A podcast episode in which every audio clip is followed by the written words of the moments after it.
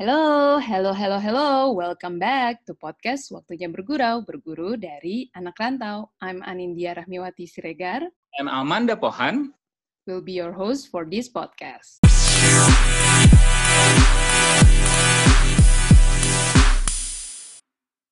Hai hai hai, selamat datang, selamat datang di episode terbaru lagi ada di podcast Soto Bergurau nih kita. Betul banget, kita sudah sampai di episode terbaru dari season 3 di podcast Waktunya Bergurau kita ya Nat ya. Amanda Pohan, yes. Anindya Siregar kembali nih hadapan teman-teman bergurau untuk memberikan pastinya cerita-cerita tentang anak rantau yang bisa memberikan inspirasi dan insight baru untuk pendengar kita teman bergurau ya Nat ya. Ya, dan kita tetap masih menggunakan conference call, jadi mohon maaf kalau misalnya ada suara yang agak naik turun, harap dimaklumi. Tapi kita will do our best to make our podcast tetap uh, apa namanya bisa didengar di mana pun dan kapan pun ya, Dak ya. Oke, okay, buat episode kali ini siapa nih Dak bintang tamu kita nih Dak? Hmm, kayaknya episode kali ini kita juga punya tamu spesial nih, Nat, karena ya. usahanya yang baru banget dirintis ya. udah bisa dikategorikan sebagai sukses kita kita akan tanya tentang gimana perjuangannya sih Nat dari awal mungkin kan nggak nyampe nggak akan langsung sampai di titik sukses kali ya punya perjuangan-perjuangan yeah. di balik itu semua dan di samping dengan kesibukan di usahanya yang sekarang mm-hmm. beliau juga masih bekerja aktif di salah satu uh, platform sosial media kali ya yang pasti teman Bugau sudah pada tahu. Nanti kita akan tanya-tanya sama hmm. bintang tamu kita hari ini. Kalau gitu langsung saja Nat kita perkenalkan Nat. Oke, okay. halo Ruben Hatari. Halo. Halo Nat, halo Amanda. Halo teman-teman bergurau. sehat, apa kabar Ruben? Alhamdulillah sehat. Congrats yeah, buat yeah. Ruben ya. Ya, yeah, thank you. Thank you so much. Ya, itu apa ya? Apa ya? Baby project yang lahir di masa COVID. It's, uh, yeah. it's a blessing in disguise. So, yeah. terima kasih. Terima kasih for the congrats. Okay. Nanti kita akan ngobrol-ngobrol ya, Ben. Kita akan ngobrol-ngobrol soal dapur Ruben dan juga soal activity lainnya yang dilakukan saat ini ya, Ben ya. Boleh dong, boleh dong. Dan pastinya kita bakal ngobrol juga tentang uh, masa kecil Ruben yang ternyata lama di luar negeri loh, Da. Kita akan kulik. Kalau gitu anak eh, teman bergurau langsung saja kita mulai podcast Waktunya Bergurau, berguru dari anak rantau.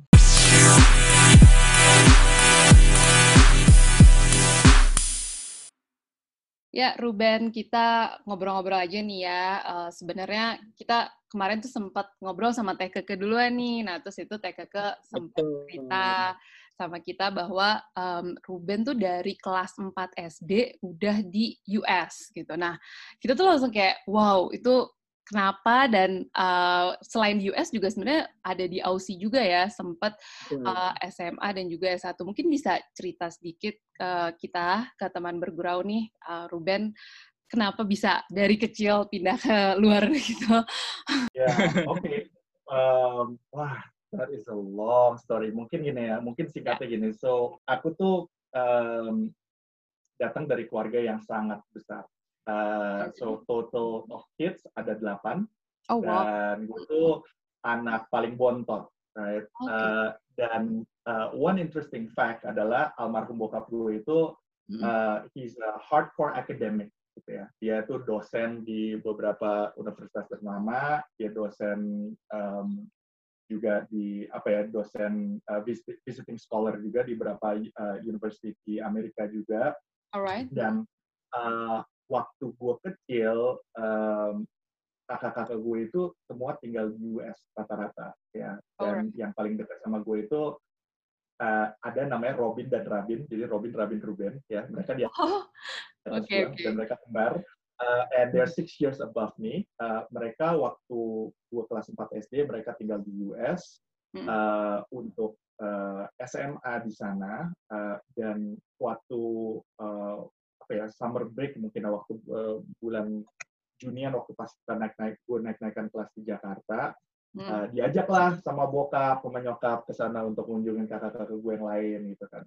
Oke. Okay. Um, and it was it was a very interesting kind of experience ya karena tiba-tiba gue tuh tiba-tiba kenalan sama anak-anak uh, di US karena kebetulan mereka juga lagi libur gitu ya mm-hmm. and dari uh, tempat kita tinggal di US itu tuh sebenarnya kota yang sangat-sangat terpencil itu di eh, kalau mungkin teman-teman tahu uh, US mm-hmm. itu di bagian Georgia uh, which is right. south deep south dan mm-hmm. itu it's basically a, a countryside. Nah itu mungkin awalnya gue tuh benar-benar terekspos dengan alam gitu. Ya. And for someone that grew up in in Jakarta gitu, in the concrete okay. jungle. Okay. Ketemu alam for the first time was just like so refreshing. Hmm. Uh, dan tiap hari anak-anak itu libur dan gue kayak main sama mereka, we basically explore nature ya. Kita main di uh, di apa uh, di kali, main di farm, you know, doing you know crazy things kids would do mm-hmm. saat mereka ketemu nature for the first time. Mm-hmm. Uh, terus tiba-tiba one interesting fact adalah mereka itu udah kelar summer school, eh sorry mereka kelar summer activity-nya dan mereka mulai masuk ke sekolah. Mm-hmm. Dan karena gue kesepian, gue mulai kayak ngintilin mereka ke sekolah. Gitu. Jadi oh. gue ngeliatin mereka dari dari luar apa uh, classroomnya, ngeliatin mereka belajar apa.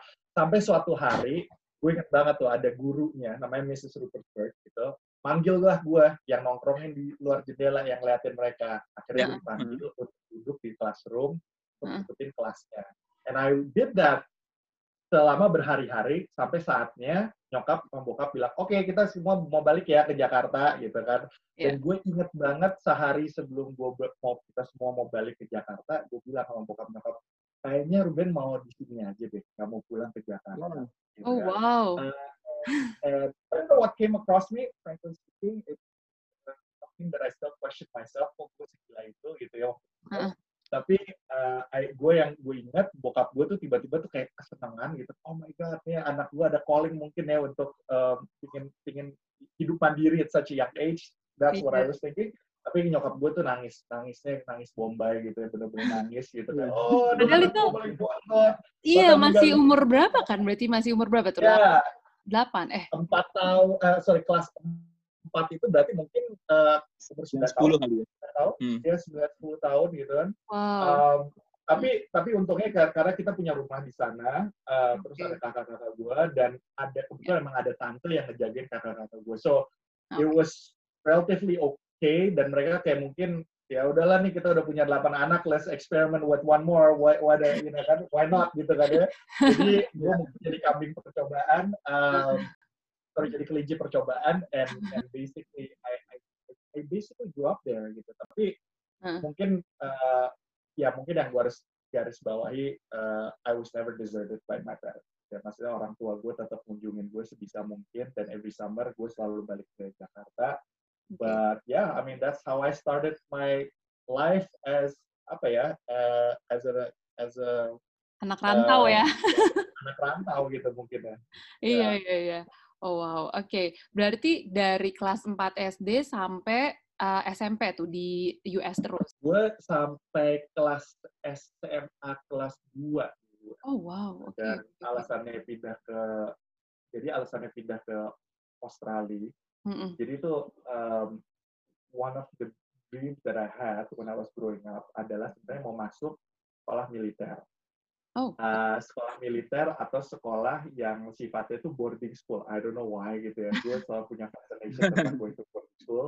Nice. Uh, Terus tiba-tiba uh, uh, karena waktu pas SMA kakak-kakak gue lulus semua, bokap sama nyokap tuh udah kayak ngerasa kayak wah nih kalau misalnya terus-terusan di di Amerika kayak berat untuk mereka because mereka tuh udah mulai mungkin udah mulai capek gitu ya, traveling back and forth gitu ke US ya. Yeah. Jadi mereka mau cari ada nggak ya misalnya sekolah yang lebih dekat sama Indonesia, terus yeah. ada boarding school. Nah kebetulan uh, bokap uh, punya beberapa kenalan uh, di Sydney uh, dan kebetulan mereka alma mater dari uh, salah satu uh, sekolah asrama yang ada di Sydney. Terus okay. ya udah uh, one one story apa one story led to the other. Um, I was accepted to that boarding school, gue diterima, okay. uh, dan gue di sana kelarin SMA gue di asrama di Sydney, ya. lanjut yeah. kuliah, dan I spent about 10 years di sana sebelum benar-benar balik ke Indonesia for good.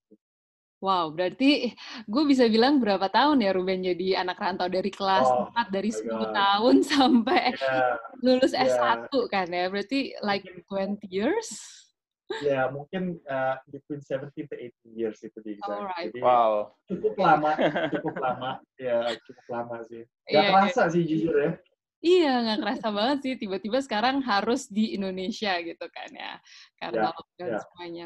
Tapi uh, mungkin bisa di-share sedikit nih, gimana sih perasaannya dari kecil sampai kuliah sampai SMA pun di, tinggal di negeri orang gitu. Ada nggak sih kayak rasa, aduh gue uh, pengen juga nih ngelihat teman-teman di Indonesia gitu ya, pengen juga ngerasain tinggal yeah. di Indonesia atau I don't know, mungkin ada perasaan kayak gitu selama 17 tahun menjadi anak rantau itu? Wah itu sih ada banget ya, apalagi mungkin waktu pas tinggal di waktu pas tinggal di US gitu ya. Okay. Uh, ada ada saat-saatnya karena mungkin kita karena itu kota terpencil banget ya, dan yeah. kita mungkin adalah satu-satu keluarga Indonesia yang ada di sana.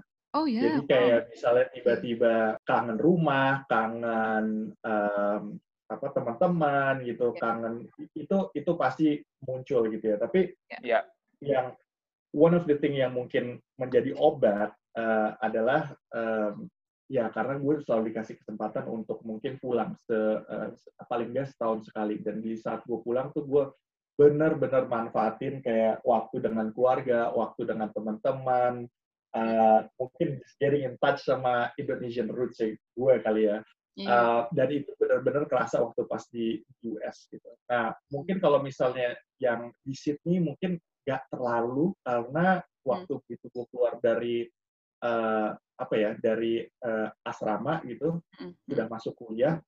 Eh tiba-tiba nih terekspos wah gila banyak banget ya orang Indonesia di Sydney gitu ya dan, dan ya, beda banget ya sama di US ya a bit of a shock system karena karena yang tiba-tiba jadi jadi uh, apa roommate-nya gue di, di Sydney waktu gue keluar dari asrama terus masuk apa uh, kuliah terus kita uh, uh, jadi roommate itu sebenarnya yeah. sahabat gue dari Indonesia waktu gue kecil gitu oh. and and it was wow. just by luck gitu yeah. uh, okay. and then we, we then and tiba-tiba you know I was slowly I, slowly became more acquainted sama komunitas Indonesia yang ada di sana gitu kan hmm. all of a sudden itu itu kayak gimana ya pivot away dari gue living in a bubble karena gue waktu di di asrama juga tuh uh, teman-teman gue itu nggak ada yang orang Indonesia dan ya lo tinggal di asrama kan nggak mungkin ya kita keluar-keluar untuk bersosialisasi. I mean your life was there in the boarding school selama ya selama gue dua setengah tahun di sana. Jadi gue tuh ya. benar-benar nggak ada konsep Sydney itu sebenarnya kehidupannya itu seperti apa di luar hmm. ya di, di luar apa yang gue rasakan di dalam asrama. Yeah. Jadi sebenarnya tuh uh, moving out of that comfort zone itu bener-bener culture shock sih. Mungkin itu culture shock pertama sih buat gue sih, keluar dari asrama. Berarti lo ngerasain culture shocknya tuh pas lagi di Aussie ya? Di US mungkin nggak iya. terlalu ya? Biasa aja, bener. ya, mungkin mungkin culture shocknya itu kalau misal culture shock mungkin fase pertama dari culture shock itu ya di situ bener-bener ketemu kayak wow this is like gue nggak nyangka lo Sydney itu bener-bener a melting pot of culture gitu ya. Yeah, uh, yeah. Gue ketemu sama teman lama gue dari Indonesia ada di situ gue ketemu sama hmm. komunitas-komunitas Indonesia yang gue bertahun-tahun have completely like hmm. you know has, has been non-existent di hidup gue. Terus yeah. dicampur aduk sama komunitas-komunitas dari negara-negara lain karena hmm. Sydney itu kan ini melting pot dari negara, banyak negara-negara Asia dan ya, Eropa yeah, betul. kan uh-huh. so, jadi being exposed to all of them I I thought it was very eye-opening for me moment yeah. untuk gue sih wow tapi tapi Ben untuk untuk untuk tadi kan lu udah cerita kan uh, setelah udah punya pengalaman untuk uh, sekolah di US dan juga dilanjutin di Aussie gitu ya. Kalau untuk kita banding-bandingin deh antara US dan Aussie Ben. Untuk seorang hmm. Ruben tuh negara mana sih yang paling atau yang lebih lu sukain lah Ben? Dan alasannya kenapa Ben? Antara US wow. atau Aussie gitu Ben? This is such a tricky question nih. nah, gua, gua, gua, gua bilang tricky karena tahap gue hidup, maksudnya gini, uh, tahapan gue tinggal di sana itu di fase yang berbeda di hidup gue, gitu ya. Oh, itu yeah. yang pertama. Okay. Gitu. Jadi kayak, you know, I, I was maybe kayak gue masih anak kecil gitu. I mean to to to some degree when when I was living in in in, in the US gitu. US. Yeah. Tapi secara tempat juga ini there it's tempat yang benar-benar di opposite uh, spectrum gitu ya. Hmm. Kayak kalau misalnya gue hmm. harus ngelihat US gitu ya, gue itu tinggal di US yang deep deep south US, dan ini adalah daerah yang uh, sangat konservatif gitu. Hmm. Uh, sangat-sangat konservatif. Uh, I don't know kalau misalnya teman-teman tahu Georgia itu seperti apa, ini ya teman-teman hmm. okay. daerah yang sangat konservatif. So I actually grew up with a very conservative uh, thinking di situ. Hmm. Nah, gue pindah ke Sydney, hmm. Sydney itu yang sangat open minded, sangat terbuka dan mungkin ini karena exposure mereka dengan beragam culture yang culture. yang hmm. yang datang ke sana ya. Masuk. Yeah. Jadi kalau gue lihat mana yang lebih baik, it's it's a very difficult question. Uh, hmm. Tapi kalau misalnya gue kalau misalnya gue melihat dari dari sekarang, mm-hmm. mungkin uh, yang lebih gue hargain adalah mungkin experience gue di Sydney, frankly speaking. And this is largely mm. because okay. this is largely because um, ya itu itu itu tempat di mana gue benar-benar diekspos dengan um, apa ya mindset yang sangat terbuka, being able to accept people from different cultures, yeah. being able to understand how different people from different cultures think. Mm-hmm. Nah, unfortunately, uh, gue kurang terekspos dengan pemikiran itu waktu gue tinggal di Amerika. Mm-hmm. Um, so so ya, yeah, tapi you know, I, I've had a lot of great memories di Amerika. Gue masih banyak teman-teman yang gue sangat dekat dari dengan mereka. Yeah. Uh, dan dan yang lucunya, uh, mm-hmm. ini bukan gue bukan gue apa ya uh, saying bad things about my friends in the US gitu ya. Tapi memang hmm. kenyataannya teman-teman gue di US itu sebagian besar itu mereka tuh exposure mereka dengan dunia luar, hmm. dunia di luar US yeah. itu yeah. jumlahnya masih sangat rendah. So so I mean that's that's all I can say mungkin dah. Alright, oke. Okay. Hmm, Oke. Okay. Berarti bisa gue bilang uh, dari US dan Aussie sebenarnya negara yang unforgettable buat Ruben adalah Aussie atau lo punya unforgettable dua-duanya dong. Unforgettable Indonesia okay. juga unforgettable. I've had a lot of great moments here berarti dua-duanya ya?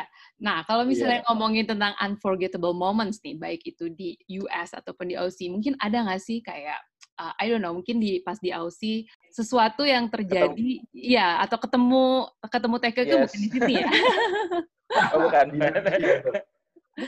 ketemu jodoh ya Bo um, unforgettable moment apa yeah. ya kalau misalnya un unforgettable so, mungkin gue bukan tipe orang yang bisa pin look back in history terus pinpoint a specific moment in time yeah. tapi mungkin gue kasih gambaran apa yang yang area yang di mana gue harus uh, you know when I look back it really mm. resonates sama diri gue yeah. um, kalau misalnya in the US itu mungkin one of the a lot of the memorable moments itu maybe has to do with um, gue ngerti cara berkomunikasi dalam bahasa Inggris, right? Oke. Okay. And, and yeah. this this sounds really weird gitu ya, karena jujur waktu gue kelas 4 SD ke sana, hmm. uh, bahasa Inggris gue tuh masih belepotan banget, ya kan? Hmm. Masih belepotan banget.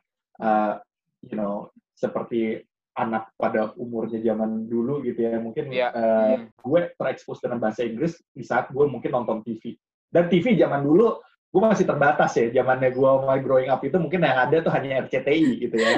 Uh, dan yang gue tahu adalah Airwolf sama MacGyver gitu gue inget banget yeah, gitu yeah, sama yeah. beda ya gitu, mas sekarang yang ke YouTube gitu kan. Jadi MacGyver banget ya kita nonton ya. kalau anak gue sekarang anjir dia mereka udah pasti banget kita bahasa Inggris gitu belum sampai paham gitu kan. Dan dan uh, momen mungkin momen-momen terbaik gue itu adalah betapa baiknya uh, orang-orang itu di seluruh dunia. Like if you open yourself up, ya. Yeah. Mm. And and you know there were times di mana uh, gue, uh, you know, walaupun gue tinggal tanpa orang tua di US, I was growing up without them.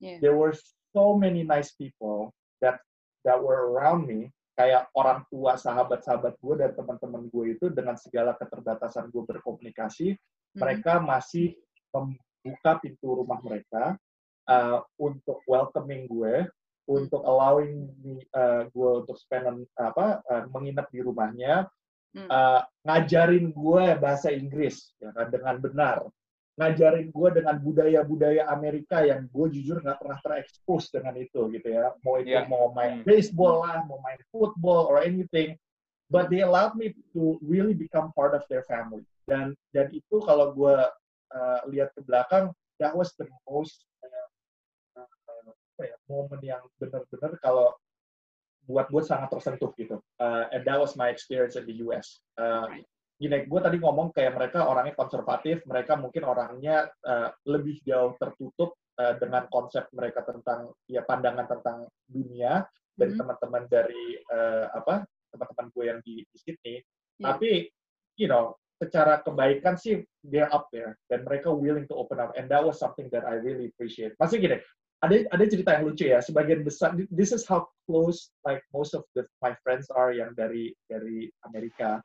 Mm-hmm. Waktu pas awal mereka tanya ke gue, lo dari mana? Gue bilang dari Indonesia. Mm-hmm. Mereka kira itu Indonesia itu adalah India. atau Indonesia Oh. itu adalah bagian dari Yeah. India. That's how clueless they were, gitu ya. Oke. And uh, tapi like you know they open their doors. I mean they was, they Iya. was kalau misalnya gue ke Sydney, uh, mungkin touching moment yang gue itu it's, it's just you know being exposed dan kayak misalnya ke, ke dunia yang lebih luas daripada itu. Um, kalau specific moment yang gue ngerasa uh, gue tiba-tiba jauh lebih mandiri itu Hmm. di saat gue tinggal di Sydney.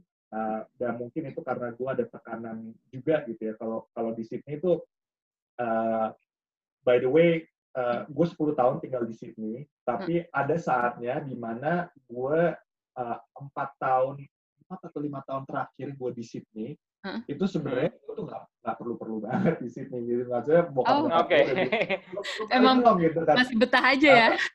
masih betah aja tapi uh, gue tuh gue gue di sana gue lanjut karena gue tuh sebenarnya pingin uh, continue my existence untuk gue berdiri di dua kaki gue I mean itu kan itu kan perbedaan karena gue merantau sebagai siswa dan gue merantau sebagai ya pekerja gitu ya jadi gue selama empat tahun terakhir di sana Hmm. gue itu benar-benar kerja di Sydney atau tiga atau empat tahun terakhir gitu gue di Oke. kerja di Sydney dan di Hmm. saat gue kerja di Sydney itu itu adalah uh, momen pertama gue tidak menerima kiriman uang dari orang tua gue di Indonesia.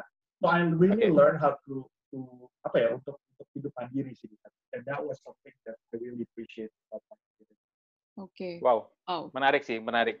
Tapi akhirnya Ben, gimana sampai akhirnya turning point apa yang bikin lo kayak, oke, gue balik ke Indonesia nih. Setelah lo kan tadi bilang betah banget nih di Sydney. Mm-mm. Ya, Apakah itu- eh, Ya, ya, ya. Apa orang Gua tua gitu gua- kan? Gua, betul gua apa? tinggal di Sydney, gue tinggal di Sydney itu 10 tahun. 10 Iya. tahun lebih Yes. dua bulan. 10 tahun lebih dua bulan. Gue inget banget karena Iya. pas gue pas gue pernah gue bangun tidur suatu saat di Sydney, terus Hmm. gue tuh tiba-tiba kangen gitu. Gue kangen, gue punya rasa kangen banget sama Indonesia Hmm. keseluruhan. Like teman-teman gue di Indonesia. Karena karena kan gue selama Betul, di Sydney ya. itu gue um, mempunyai apa? Gue tiba-tiba build relationship sama beberapa teman-teman orang Indonesia yang dekat dan mereka itu udah slowly pulang pulang pulang pulang gitu ya. Ya. Terus tiba-tiba tuh gue ngerasa, aduh gue kangen banget ya sama Indonesia ya. Gue Hmm. kangen banget sama keluarga gue. Hmm. Terus Hmm. uh, gue tiba-tiba teringat gitu ya, ingat sama apa yang dulu sempat di- dibilang sama bokap gue, terus ada uh, kakek gue juga yang pernah bilang gitu ya. Gak apa-apa, kita semua itu uh, apa explore dunia se- selama-lamanya atau seluas-luasnya. Hmm. But at the end of the day, lo harus ingat kalau lo tuh orang Indonesia. Dan sebisa mungkin Oke. kalau lo orang Indonesia, lo harus balik ke Indonesia and make this country better. Gitu. I, I know it sounds a bit of a cliche gitu ya.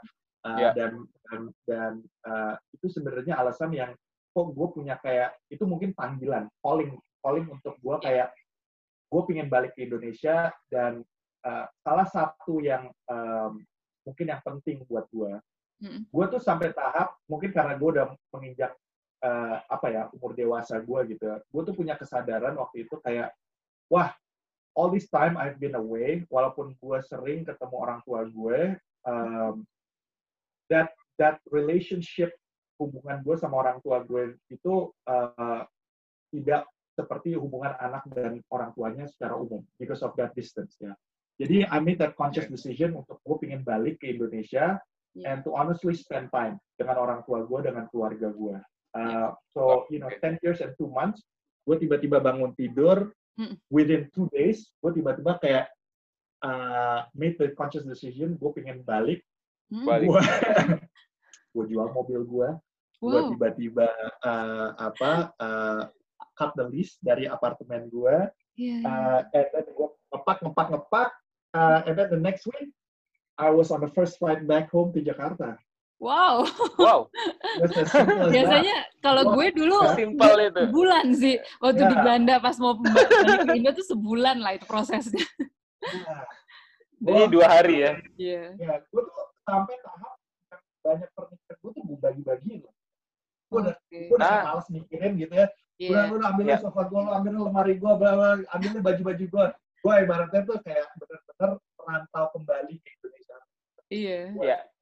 Uh, so that that was that was a fun experience. tapi tapi untuk untuk balik ke Indonesia gitu Ben, sempat kepikiran nggak ya. sih ada khawatir-khawatir atau akan gue akan perlu adaptasi lagi nih uh, untuk uh, tinggal di Indonesia? Karena kan mungkin lu udah kebiasa 17 tahun di negeri ya. uh, di di luar gitu ya ngerantau gitu. Balik ke Indonesia tuh pasti adaptasi adaptasinya kan juga nggak nggak langsung tune in sama kondisi Indonesia gitu kan. Sempat ya. ada khawatir atau ada tantangan nggak sih Ben pas pulang Kalau balik ke Indonesia? You know what? Gue tuh gue tuh udah mungkin gue gue gue terlalu pede at that time gitu ya ya udahlah ke teman-teman gue rata-rata banyak juga anak-anak Indonesia mang sesusah apa sih gue balik ke Jakarta gitu kan iya, mungkin itu one of the driving factor untuk gue kayak memutuskan oke okay, gue memberanikan diri untuk balik ke Jakarta tapi kalau misalnya ngomong tentang adaptasi dan ke, ke keraguan ya justru gue punya keraguan yang sangat besar uh, waktu gue mau balik dan actually waktu pas gue balik selama beberapa bulan uh, menghadapi keluarga gue jujur itu hmm. menghadapi keluarga gue dan hmm. dan itu um, mungkin sebagian dari diri gue adalah again karena gue anak paling bontot dari delapan bersaudara uh, walaupun yeah. gue dari dulu tinggal mandiri mereka itu masih melirik gue sampai sekarang pun sebagai anak yang paling bontot gitu ya yeah. so yes. you know yeah. I, I constantly have this kind of fight untuk yeah. gue membuktikan diri gue kalau gue itu setara sama kakak-kakak gue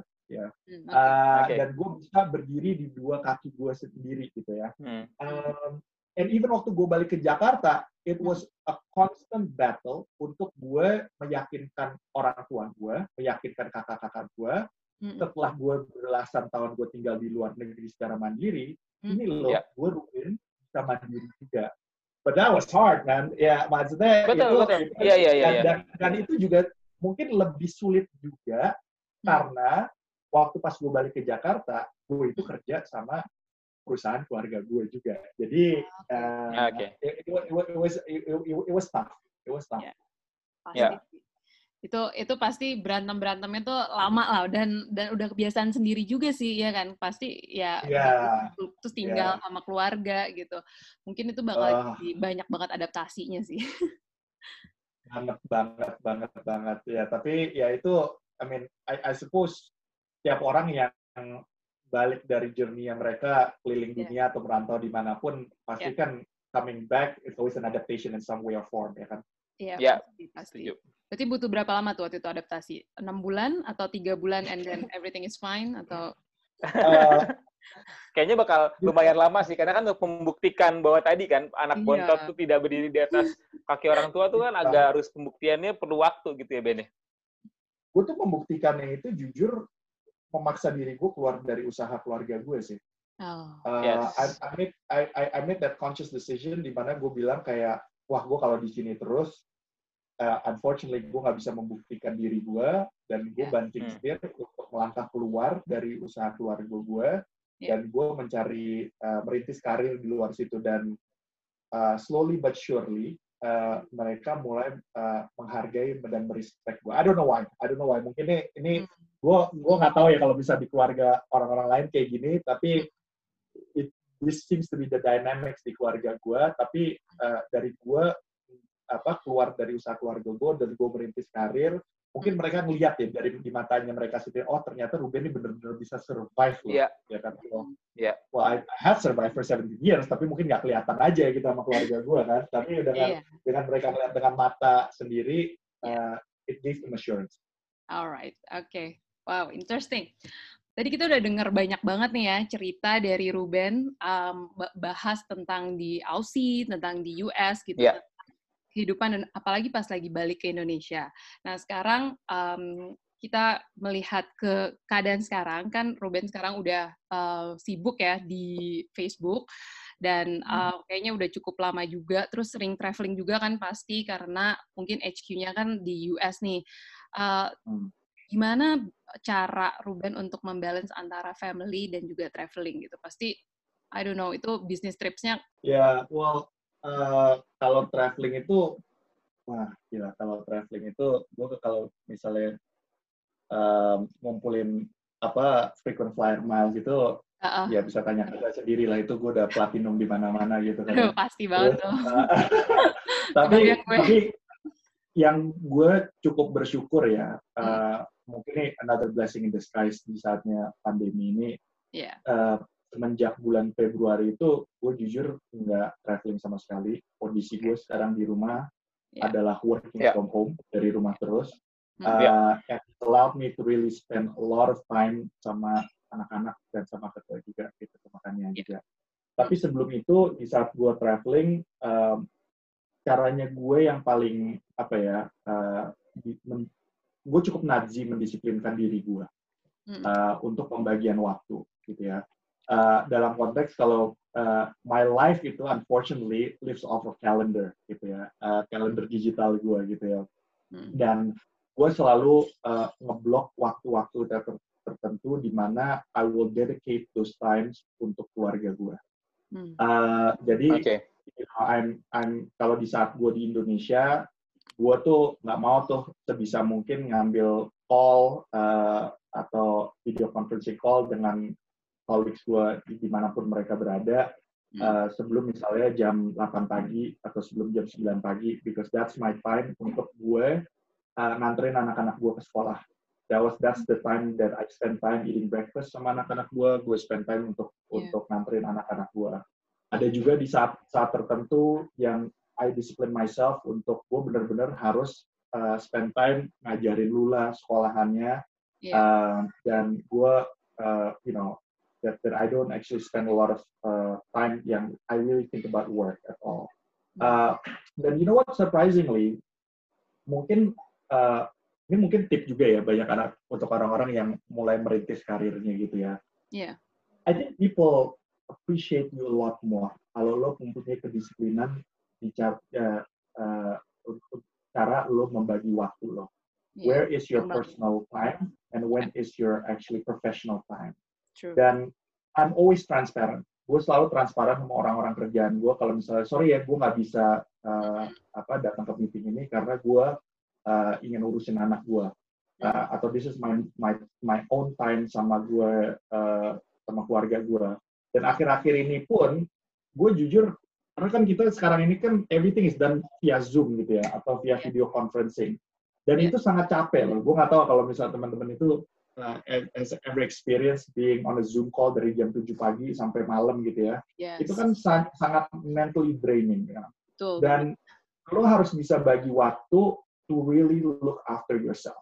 Dan yeah. lo harus bisa mengukur diri lo itu if if you're mentally drained, if you think that you're mentally drained, most likely you are mentally drained. Right? Jadi yeah. gue sering tuh bilang kalau misalnya, oh sorry gue nggak bisa datang ke ini karena gue udah call dari jam 7 pagi or whatever, I need some time off to myself, di mana gue harus recharge gitu ya. Uh, dan orang orang-orang itu akan sangat appreciate because I expect hal yang terjadi ya, hal yang sama orang-orang ngomong tentang kondisinya mereka uh, tentang their their their apa ya their well being daripada mm-hmm. gue harus um, you know menggali-gali itu sendiri so uh, I think time management is really important. Uh, dan kalau dari dulu sampai sekarang ya uh, gue selalu memanfaatkan waktu gue libur. Uh, waktu gue cuti gitu ya. Yeah. kalau di saat gue cuti gue bener-bener zone out dari kerjaan gue sebisa mungkin. Sebisa mungkin kalau you know gue sampai pernah sampai tahap yang gue hilang selama dua setengah minggu mm -mm.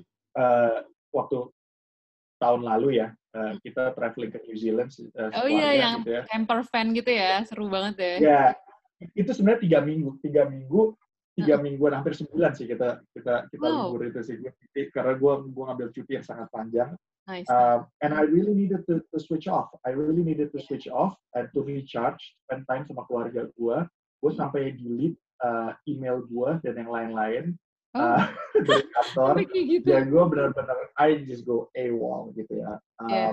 kecuali kalau misalnya memang benar-benar ada emergency di kantor ya pasti orang-orang tertentu mereka dia know how to get in touch with me yeah. uh, but even before that uh, hmm. gue ini sedikit gue tarik ke belakang dulu ya yeah. mm sebelum gue join sama Facebook mm-hmm. gue itu nggak banyak yang tahu gue itu uh, enam bulan enam mm-hmm. bulan ya hampir enam bulan hmm? gue itu juga nggak ngapa-ngapain gue nggak ngapa-ngapain uh, gue gue keluar dari kerjaan gue yang sebelumnya Facebook which is I used to work di Microsoft juga Alright. dan gue cuti panjang selama enam yeah. bulan because I needed to treat myself yeah. Uh, di mana gue ngerasa waktu gue kerja keluar dari Microsoft itu gue sangat-sangat burn out And I thought that it was the perfect time untuk gue recharge, untuk gue spend time, get in touch sama anak-anak gue, um, and for me to get back on my own two feet sih. And you know, taking time uh, for your own, I think gimana ya itu mungkin one of the best investment that I I, I can have. Ya, yeah. berarti emang kita harus tahu ya, yeah. kita harus tahu uh, batas diri kita sendiri gitu. Dan ya spend yeah. for your own time gitu itu penting banget ya. Ya, ya. Alright, oke, okay. luar biasa. Nih dapat tips juga nih dari uh, Ruben ya.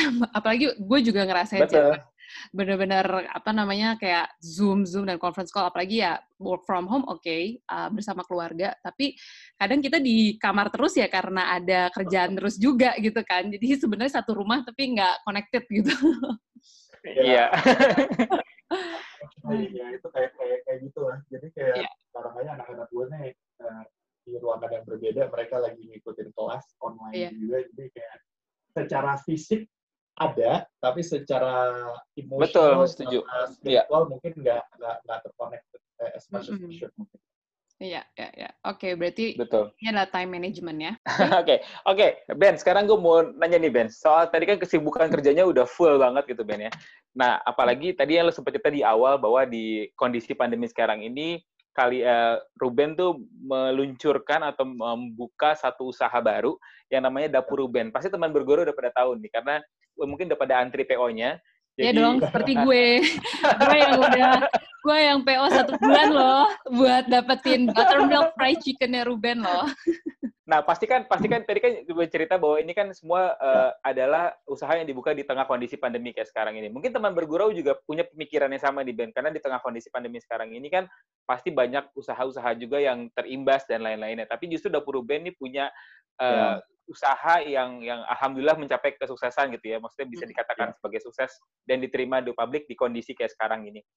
Uh, hmm. Awal mula berdirinya dapur band tuh seperti apa sih Ben ceritanya Ben? Ya gue tuh ini mungkin kembali lagi ke ke apa ya uh, pengalaman gue tinggal secara mandiri di luar gitu ya.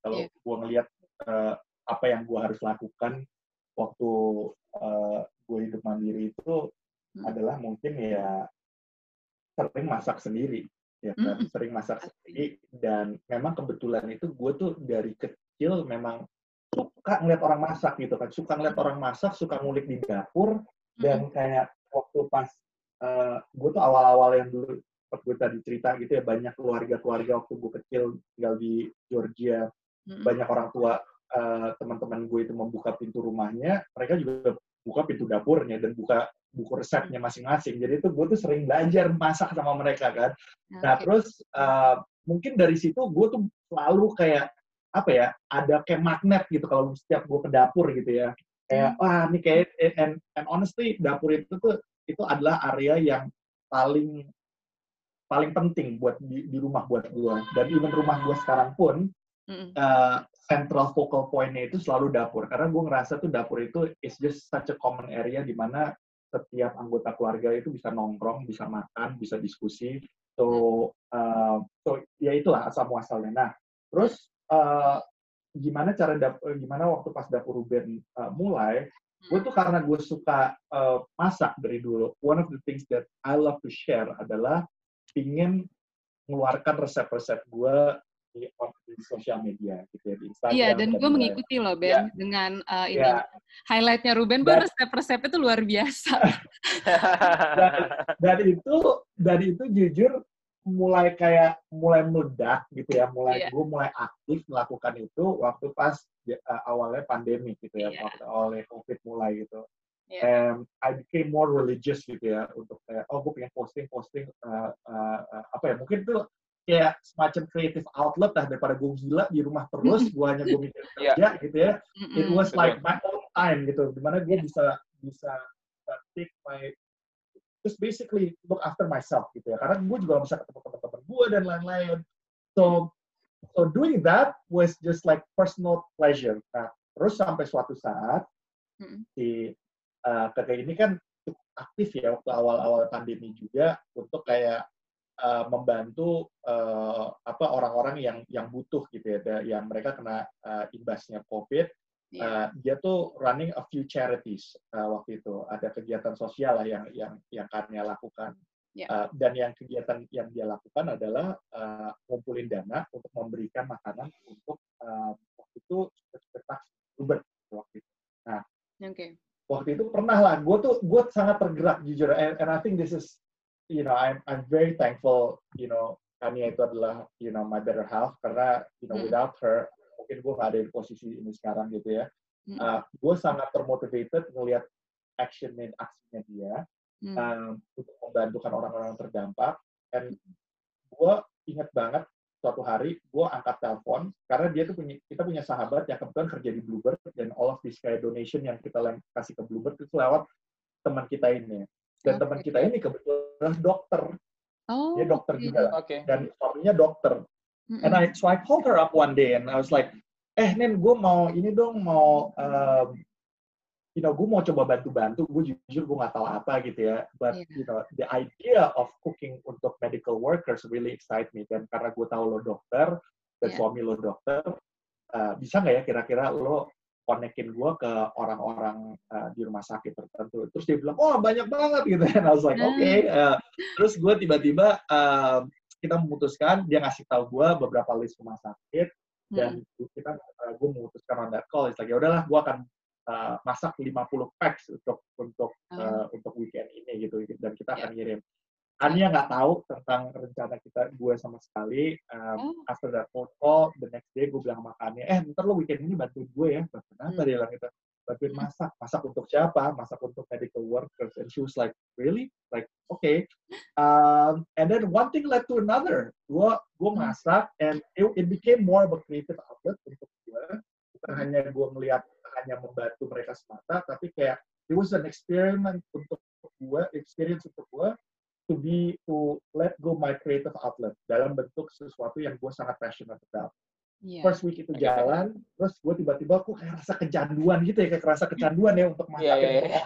yeah. Gue sering masak, tapi masak paling banter tuh untuk sepuluhan orang atau atau berapa yeah, yeah. orang gitu, teman terdekat. Tiba-tiba gue harus masak kayak untuk 50 orang. But it was like, wow, eh seru juga nih ya. Terus tiba-tiba minggu depannya kita bilang, oke okay, kita cari rumah sakit yang lain, kita pindah menunya. And it's like, gue kayak mulai menjahit uh, kesuka hobi gue masak dengan experience gue tinggal di berag, uh, apa expose dengan beberapa culture yeah. dan hampir setiap minggu kita kunjungin rumah sakit rumah sakit yang berbeda dengan oh. makanan-makanan yang berbeda juga ada menu yang dari India lah dari Jepang ada yeah, yang yeah. fusion and everything yes. and it was so like it was so good like tapi tiba-tiba uh, kita kan mau masuk lebaran ya waktu itu mm. masuk lebaran itu udah jalan berapa minggu ya tujuh atau delapan minggu okay. karena gue gak ada yang membantuin gue di dapur hmm. I call it quits gue bilang oke okay, kita tutup sementara tapi sesuatu yang gue sadar dari kegiatan itu dan berapa bulan terakhir itu adalah ini kayaknya bisa ini kayaknya bisa kalau misalnya kita seriusin. And Kania, Kania itu kan is more of an entrepreneur ya daripada gue ya. Gue tuh gue tuh dari dulu budak korporasi itu yang selalu gue cerita gitu ya. Eh, budak korporasi yang kebetulan doyan masak gitu ya. Yeah, Karena yeah. itu bilang sama gue, ini kayak kita uh. bisa. Dan yang lucunya waktu pas awal tahun, huh? karena itu sempat bilang sama gue, eh kita jalanin yuk side project di 2020 ini, mau nggak uh kita mulai jualin makanan lo? Dan funny enough, that uh -uh. moment actually happen waktu pas pandemi ini. Uh, dan setelah itu mulailah kita mulai masak dan uh, uh, slowly batch by batch gitu ya. Awalnya sekali seminggu, naik kedua kali seminggu, terus hmm. tiba-tiba responsnya dari dari teman-teman sangat sangat antusias gitu ya. Sekarang I'm happy to say that it's a full blown business uh, dan gue sekarang I would never thought about this tapi ternyata gue sekarang punya dua kerjaan full time uh, di mana uh, gue kerja di ya di Facebook dan uh -uh. satu lagi gue kerja ngurusin dapur Ruben sebisa yeah. mungkin gue ya. Wow udah, udah jadi masalahnya sih ya. Itu kayak 24 jam nggak cukup ya Ben? Ya gue gue tuh selalu mikir kayak mungkin ya gue kapan lagi ya mungkin yeah. ya uh, terjun ke bidang ini uh, I, I just feel like everything timingnya semuanya jalan hmm. dan gue tuh selalu berpikiran gue selalu cerita sama Kania kalau kita suka ngobrol-ngobrol gitu ya oh kita bisa gila ya to actually jump into that. Gue selalu bilang sama dia hmm. ya daripada gue suatu saat mati penasaran that I never tried this gitu kan ya might as well gue jump in aja lah so yeah here ya kita sekarang di sini lah we're in a position Alright. we have a, now another business nice. Terus apa nih rencana terbesarnya Dapur Ruben? Mungkin bisa di-share ke teman bergurau. Sekarang kan lagi mau ada launch logo baru ya, Dapur Ruben ya. Betul. Hari ya, ini ya. Gue jujur sih kalau kalau plan kalau planning yang terlalu ambisius, nah. wow, gue jujur nggak ada ya, uh, frankly speaking, karena the way I treat Dapur Ruben itu it's more of a creative outlet ya, uh, dan gue uh, nggak uh, mau uh, terlalu ambisius untuk membesarkan ini karena ya uh, I, I still have other commitment. Dan dan itu yang menurut gue rasa penting tapi di waktu dekat yang apa yang gue bisa share tentang dapur Ruben ya tentulah kalau kalau logo baru dan yang lain-lain itu itu teritorinya keke lah ya gue gue serahkan ke dia apa gitu ya yeah, tapi yeah, yang yeah. yang gue harapkan kalau misalnya dari sisi dapur uh, and ya dapur yang area yang gue pegang adalah kita mau introduce menu-menu baru. Uh, wow. sih selalu sama ya. Gue ingin yes. selalu mem membawa menu-menu yang selalu nostalgic sama gue. Mm. Um, that it brings me back to the days when I was growing up. Things that like ya apa ya menu-menu yang selalu ini enak loh.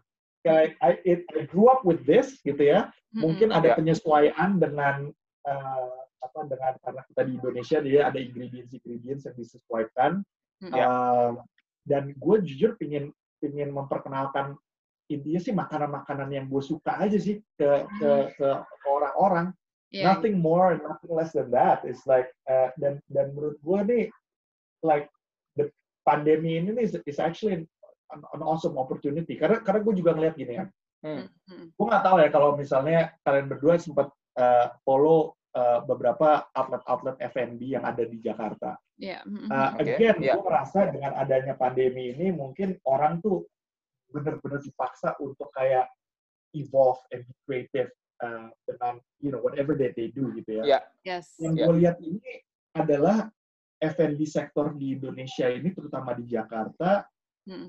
jenisnya itu mulai beragam, sangat beragam dan yeah. sangat yes. unik, ya. sangat unik and, and, and, dan this is really good karena it, karena kita nih mulai meninggali like meninggalkan kayak uh, makan jenis makanan yang sangat generik hmm. atau yang ya kalau yeah. misalnya burger ya burger burger itu aja kalau fried chicken yeah. fried chicken itu aja sekarang yeah. ini udah ada niche market tertentu untuk setiap jenis makanan and like one of the yeah. things that ya, gue selalu sangat appreciate gitu misalnya gue sekarang ya kan ya is, is a part time vegan gue kadang-kadang gue juga part time vegan sekarang tuh makanan-makanan bikin tuh banyak banget ya nggak sih? So, iya. Betul, setuju.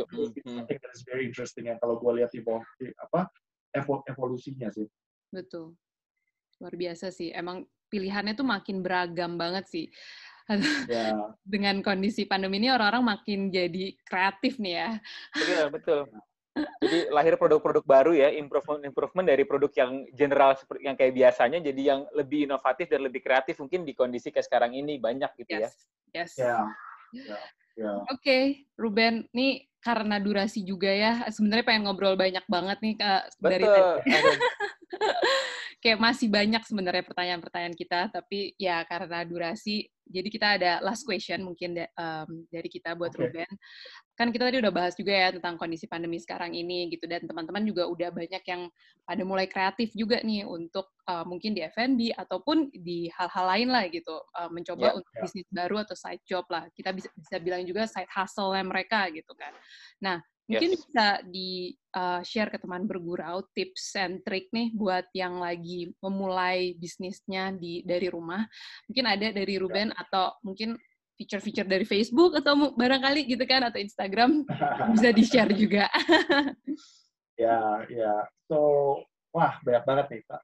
Yeah. Gini ya, kalau gue tuh orangnya tuh sangat yang uh, sangat tertarik dengan statistik gitu ya. Uh, dan sorry gue ngomong kerjaan dikit gitu ya. Uh, saat ini kan sebenarnya dengan adanya semua orang kerja di rumah, yeah. sekolah di rumah gitu ya. Uh, sebenarnya tuh akses uh, apa cara kita menggunakan sosial media, menggunakan handphone, smartphone itu sangat meningkat gitu ya. Jadi Betul. kalau misalnya kita mau buat uh, sesuatu apa pun itu uh, mungkin mulai pikir target audiensnya itu yang bisa dijangkau lewat uh, platform-platform sosial media. Itu mungkin yang yeah. pertama. Gitu. So, so build your content for that audience juga ya. Yeah. Uh, nah kalau yang kedua gitu ya, mungkin on the product itself gitu. Mm-hmm. Gue mungkin this is this is the perfect time untuk orang-orang itu mungkin yang ingin merintis atau mencari side job mm-hmm. to really apply your passion into turning something that is um, that that you want to turn into a side business gitu ya. Uh, dan dan ini sangat uh, bisa dihargain sama banyak orang gitu ya. Karena sekarang itu yang yang orang lihat itu sebenarnya tuh look anyone can make fried chicken ya kalau misalnya gue ngelihatnya ya. Tapi yang yeah. mungkin membedakan fried chicken gue sama fried chicken yang lain ini terlepas rasa ya yeah. adalah cerita di balik fried chicken tersebut ya kan? Ada nggak sih nostalgic yeah. approach dari dari cerita tersebut? So mungkin untuk orang yang teman-teman yang ingin merintis kayak usaha sampingannya, ya lo harus bisa share apa kayak hubungan lo dengan produk atau jasa yang lo mau tawarkan, ya nggak sih? Lo bisa nggak storytellingnya? Itu storytelling itu sangat important. Terlepas apa di, di, di saat lo bisa berinovasi, yes, tapi lo ada nggak story yang lo bisa um, bawa ke masyarakat umum atau orang-orang atau your audience gitu. So I think that's the second more uh, most important thing. Dan yeah. yang ketiga sih menurut gue sih ini kembali lagi ke tentang time management ya. Gue tuh sering dapat uh, waktu awal-awal gue ngejalanin dapur Ruben banyak tuh yang bilang sama gue, Ben lo gila ya, masa lo nggak kerja full time tapi lo masih ngurusin dapur Ruben. Betul. Lo tuh harus let yeah. go one of them gitu. Iya. Yeah. Gue I, I'm completely against that idea gitu ya. Gue oke okay, yes, gue gue sangat hargain banyak teman-teman gue yang benar-benar banting setir, mereka ninggalin kerjaannya. Mm-hmm. But gue merasa dengan adanya kita membagi waktu yang jelas, porsi waktu yang jelas, yeah. we prioritize, um, you know, uh, hal-hal yang kita ingin prioritize. Mm-hmm. I'm pretty sure lo bisa ngejalanin dua-duanya. Dan lo nggak perlu ragu, lo bisa gagal di salah satunya itu atau gagal di dua-duanya. Yeah. You know, with time management, mixing passion, knowing your audience, knowing your artis, gue cukup percaya semua orang bisa ngelakuin apa yang gue, gue jalani sekarang sih. Alright. Wow, luar biasa. Yes. itu semoga setelah setelah mendengarkan banget, episode ini Nat, betul, betul. Yeah. Semoga setelah mendengar episode ini akan akan muncul usaha-usaha sesukses dapur Ruben di kondisi kayak Amin. sekarang ini ya. Iya dong, Amin, pastinya. Thank you banget Ruben untuk waktunya. Okay, Terima kasih Ben. Thank you for having me. Ya, thank, thank you, you banget untuk uh, sharing-sharing cerita-cerita masa kecilnya juga. Uh, mungkin ini perdana kali ya Ruben cerita uh, ke publik juga tentang um, apa namanya masa kecilnya dan juga mungkin kita cerita banyak dapat tentang dapur Ruben. Alright, thank Betul you so banget. much. Ya, Baik teman bergrow, terima kasih untuk yang sudah mendengarkan episode ini. Kalau yang belum mendengarkan episode-episode sebelumnya, bisa langsung cek aja ke uh, YouTube ataupun Spotify kita at podcast Waktu yang Bergurau. Dan jangan lupa selalu cek Instagram kita at podcast Waktu yang Bergurau untuk bisa ngelihat aktivitas-aktivitas terbaru kita. Betul banget. Ya, kalau begitu kita sudah sampai sini aja ya, Dak ya, untuk episode ini. Oke. Okay. Oke, Anindya Siregar. Amanda Pohan, dan sebelum kita pamit, jangan lupa untuk terus mengikuti protokol kesehatan di mana pun kalian berada ya. Ingat 3M untuk menjaga jarak, mencuci tangan, dan menggunakan masker. Kita harus berperan aktif dalam memutus tali rantai penyebaran COVID-19 di sekitar kita. Jangan lupa dengerin terus juga our podcast, Waktunya Bergurau, Berguru dari Anak Rantau. Stay happy, stay safe, and stay healthy guys. Bye, thank you. Bye-bye, thank you.